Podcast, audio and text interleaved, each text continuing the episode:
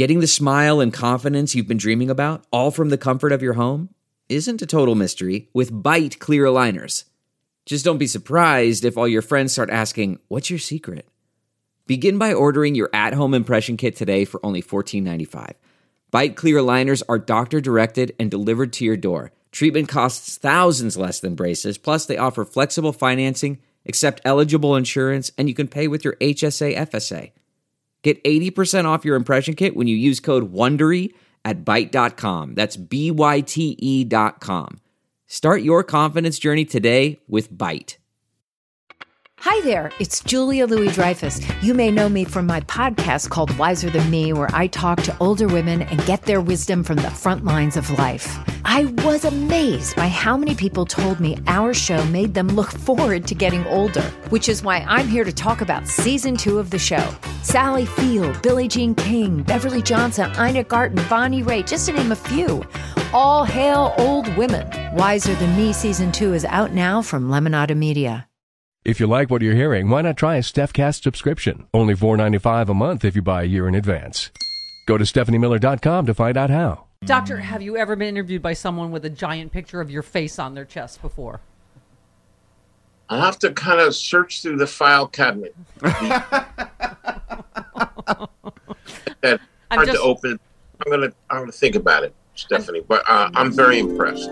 I'm just saying, available now at StephanieMiller.com. Uh, George, the fantastic graphic Yep. designer, said, I want something, um, you know, slightly menacing and still sexy. And I think he has a He he nailed it. Yeah, nailed it. Yep. Okay. Um, I don't remember. Did my, do you prescribe urethra for my exploding uvula syndrome, or is a urethra actually the infection? Well, it depends on whether the FDA is listening, as to whether I can actually answer your question. yes. Don't get him in trouble. Better safe right, than sorry. sorry. okay, let's pull him into Yeah. our shenanigans. Yeah. Um, Doc, Yeah. can I just say I read our friend Aaron Rupar's tweet, and this is kind of how I'm feeling. He said, obviously glad things are trending in a pos- uh, positive direction, but a little disoriented by how quickly we went from the carnage of Omicron wave to mission accomplished attitude about the pandemic. I know a lot of people. One of our listeners tweeted that I'm they're on the streets of New York, and most people are still wearing a mask. Um, I know that I'm still going to wear a mask if I'm out among other people. Um, what's your take on it? I know I was reading your tweets. You said you said hard to get a fix on the status of COVID. Cases are down, fatalities are high, vaccination rates are low. We still have an epic struggle between science and rampant malignant misinformation. Vaccines remain a must. Well, so so tell us just essentially Yeah. how you're feeling. I think we're dealing with a greatly improved situation from two points of view. Number one, cases are down, hospitalizations are down, deaths are a little down, but we're still dealing with over 1,900 deaths every single day. Uh, and the other thing is, if we compare our status to a year ago, we are, relatively speaking, obviously, we're, we're much better vaccinated and therefore protected.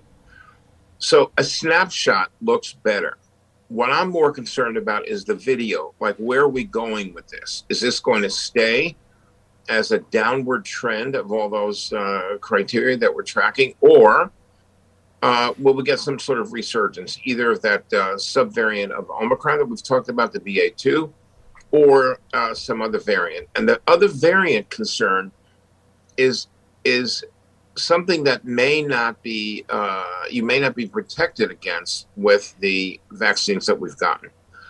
That said, I'm, I don't want to be a, like a downer here because the fact of the matter is we have to be recognizing the fact that things are much better than they were a year ago.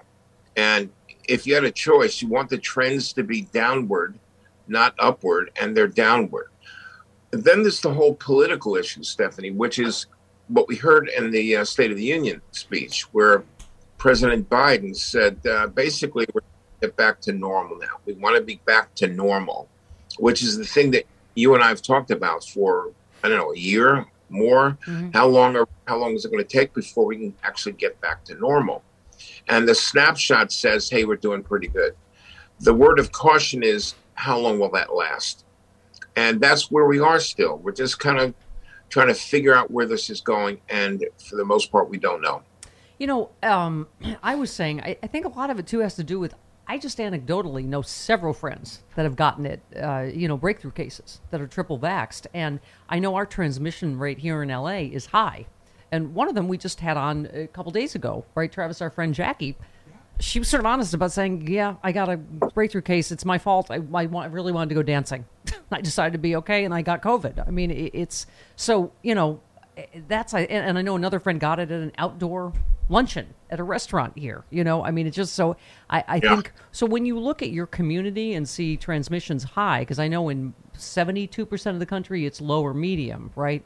I mean, what does that mean? And what I think with all the home testing, how do we know what infection rates are in our community? Can you talk to us? We don't that? know. A lot of those home tests, the majority of them are not reported anywhere. People just get the tests, and people that are positive with mild symptoms feel no real reason or obligation to, to report the results of those tests anywhere, and that's. Yeah. You know, that's what we're dealing with a very uh, kind of complicated situation right now. And, uh, you know, if we have people that are getting sick after being vaccinated, which you know happens to many of us, myself included, then we're still not in a situation where we can say, okay, everybody masks off. The CDC's new guidelines, by the way, say, and we're talking about you know school masking and general masking for people, but the community situation is one of the key drivers of whether you should be wearing masks or not. So if the number of cases is going up um, and the hospitalizations are still high, and COVID patients in the hospital is are still at a high rate, then you have to be more cautious. Uh, and if I were in LA with rising numbers, I'd be wearing a mask too, man. You got to, you know, you're doing the right thing here. Yeah, well, I, that's what. But you know, I mean, I'm sure, I'm sure you saw this horrible scene with Ron DeSantis yesterday. I sometimes feel shamed or bullied that oh, I'm being overly cautious. But you know what? I we don't know the effects of long COVID yet. I've already had it. I don't want it again. I think you heard Senator Tim Kaine talking yesterday about having long COVID and how he, yeah. he said he feels like all his nerves have had 10 cups of caffeine every day that he was talking about just that it, it, it's not pretty what, what he feels all the time he's dealing with long covid.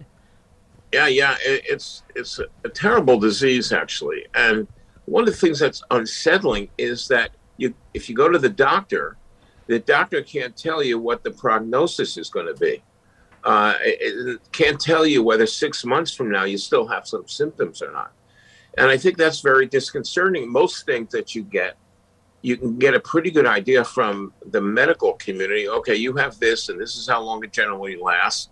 And if we give you this medication, it'll be better. This is not the case with COVID, the long COVID, which to me is going to be one of the major concerns uh, in the long aftermath, acute phase of this. Yeah. Delve into the shadows of the mind with Sleeping Dogs, a gripping murder mystery starring Academy Award winner Russell Crowe. Now available on digital. Crowe portrays an ex homicide detective unraveling a brutal murder he can't recall. Uncovering secrets from his past, he learns a chilling truth. It's best to let sleeping dogs lie. Visit sleepingdogsmovie.com slash Wondery to watch Sleeping Dogs, now on digital. That's sleepingdogsmovie.com slash Wondery. Well, I was going to say I felt a little better, like I again not taking crazy pills. That the pr- majority of Americans say COVID is not over and we should still have some restrictions in place, which is ironic because, as you've said, it's political pressure that have caused a lot of these governors and places to lift all the restrictions, thinking they have to because the public, you know, sentiment. But the public sentiment is not there. Most people are still cautious. So, yeah. I mean, what do you think when you see a Ron DeSantis bullying? high school kids to take their masks off and saying it doesn't work. I mean, it's just. It, no, he he. Look, what I think about Ron DeSantis didn't start yesterday. Yeah, yeah. you know, talking about a guy who's off the rails, who's anti-science, whose aspirations to be uh, president of the United States uh, overwhelm any degree of thinking that he might have been capable of. I have no idea what he's capable of, but I do know that he's capable of doing whatever it takes in his mind to become president. Um, and if it means lying to people, bullying people, making fun of people who actually believe in science, he's got no problem with that. And I, I think that's what we're going to see. It's going to be really incredible, Steph, to see what happens around the midterms, how politicians are going to abuse misinformation if that's what they think the pulse of the nation, their district or state calls for.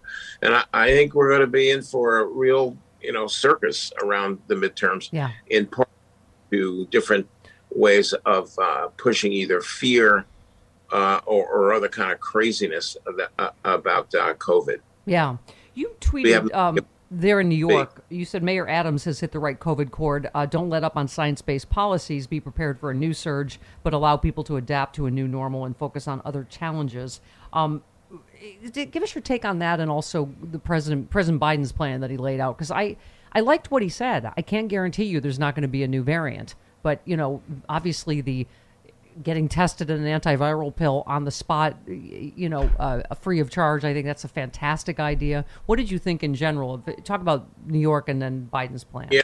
So first of all, in New York, um, nothing has really changed in terms of uh, the uh, COVID policies except relaxation of masks uh, in restaurants and some indoor venues for people that are unvaccinated. We're still recommending that I mean, people that are vaccinated, even, but people that are unvaccinated are still at risk and they still should be wearing masks. Will there be enforcement of that? You know, when you go into a restaurant in New York, people are saying, let me see your ID and your vaccination records. And there'll be some relaxations there. But the point of my tweet about Adams is that he has a huge city, eight and a half million people, with all kinds of problems from dealing with crime uh, jobs, the economy, and so on. And I think he is rightly saying, okay, we're gonna we're gonna do what we need to do from science based information to deal with COVID, but I have to deal with these other issues as well. I think that's healthy. You know, I must say, Stephanie, I was not crazy about this plan to have people get tested in pharmacy, then immediately get a prescription. Uh, there's for a variety of reasons. The prescriptions for Paxlovid uh, as the main uh, antiviral for COVID are not exactly safe, especially for taking other medicines. Mm. Many, many older people are taking medicines for, you know, for blood pressure, for various uh, heart conditions, etc. Uh, at least 50% of people over 60 are taking some other medications, okay. which can, with Paxlovid, cause complications. I don't like the idea of an automatic prescription coming from a pharmacist uh, without having your your doc, you know, kind of review what it is. I have a better idea, and that would be to just get vaccinated. Um, you've said this like it just begins and ends with this, doesn't it? I look at the worldwide. I keep saying this. We're at sixty-five percent. The top countries are at ninety-five percent. How do we get vac? Uh, you know, we're in the bottom percentage of countries vaccinated. That that is all, only everything, isn't it? Getting more people vaccinated people vaccinated. You know, look, there's there are countries in Africa where the vaccination rates are, you know, 10 to 15 percent. That has to do with supplies, yeah, distribution. I'm talking about like yeah, wealthy countries like us. But we're yeah. talking about right, the high income countries. We're doing not well at all. They're they're more vaccinated, and uh, they they have less fewer fatalities, and that's you know real information. This is what's this is what has to drive decisions here about what we're doing, but at some point, Stephanie, for those who are unvaccinated, good luck to you. Yeah. You know, good. Yeah. Yeah. Yep. I, I, that's why. That's why we're also selling "Let's Go Darwin" T-shirts along with our Doctor Doom T-shirts. Real quick, Doc. I know we're running long. I just wanted. There was another study, but just goes to why we should get vaccinated and mask until we're really through this. Is hospitals they did a, a, a, recent study highlights the importance of keeping hospital capacity and resources at the forefront of pandemic strategy. Um, researchers looked at how a shortage of ECMO machines affected COVID patients at the height of the pandemic. Um, they're the thing even after being. Uh, what's the word? You know, intubated. Mm-hmm. Um, once a patient was determined to be medically eligible to receive it, a separate assessment was performed if they had enough the team found 90% of the patients who were referred for ECMO but didn't receive it died in the hospital despite being young, young with few other uh, health yeah, issues. Yeah. And yeah. they said even when uh, saving ECMO for the youngest, healthiest, and sickest patient, we can only provide it to a fraction of patients who qualified. And that's why we have nearly a million dead. So this is also about hospital capacity, isn't it? It certainly is. And this is, you know, when we say, well, what do we think about what's happening with COVID right now? We're saying, where we hope for the best and prepare for the worst. Mm-hmm. And one of the things that's very, very disconcerting is that we won't have enough hospital supplies. ECMO, ECMO, uh, is a way of bringing a lot of a lot of uh, a lot more oxygen into the body for people who are struggling to breathe. Um, it's more effective than just intubating them and put people putting people on a regular respirator. But ECMO is critical. Yeah. So if we right now that we're having shortages, we should do whatever we need to do to make sure that we've stockpiled everything. Yep. And Um, I think our I- point is get your shot. Just do it. Just do it. Okay. Sorry. I, I love my favorite part of this interview was me explaining to, to you what an ECMO machine is. Okay. I love you, Dr. Doom. I'm touching you. I am touching you. All right. We'll see. You. cool. Bye, guys. Thanks. see you next week.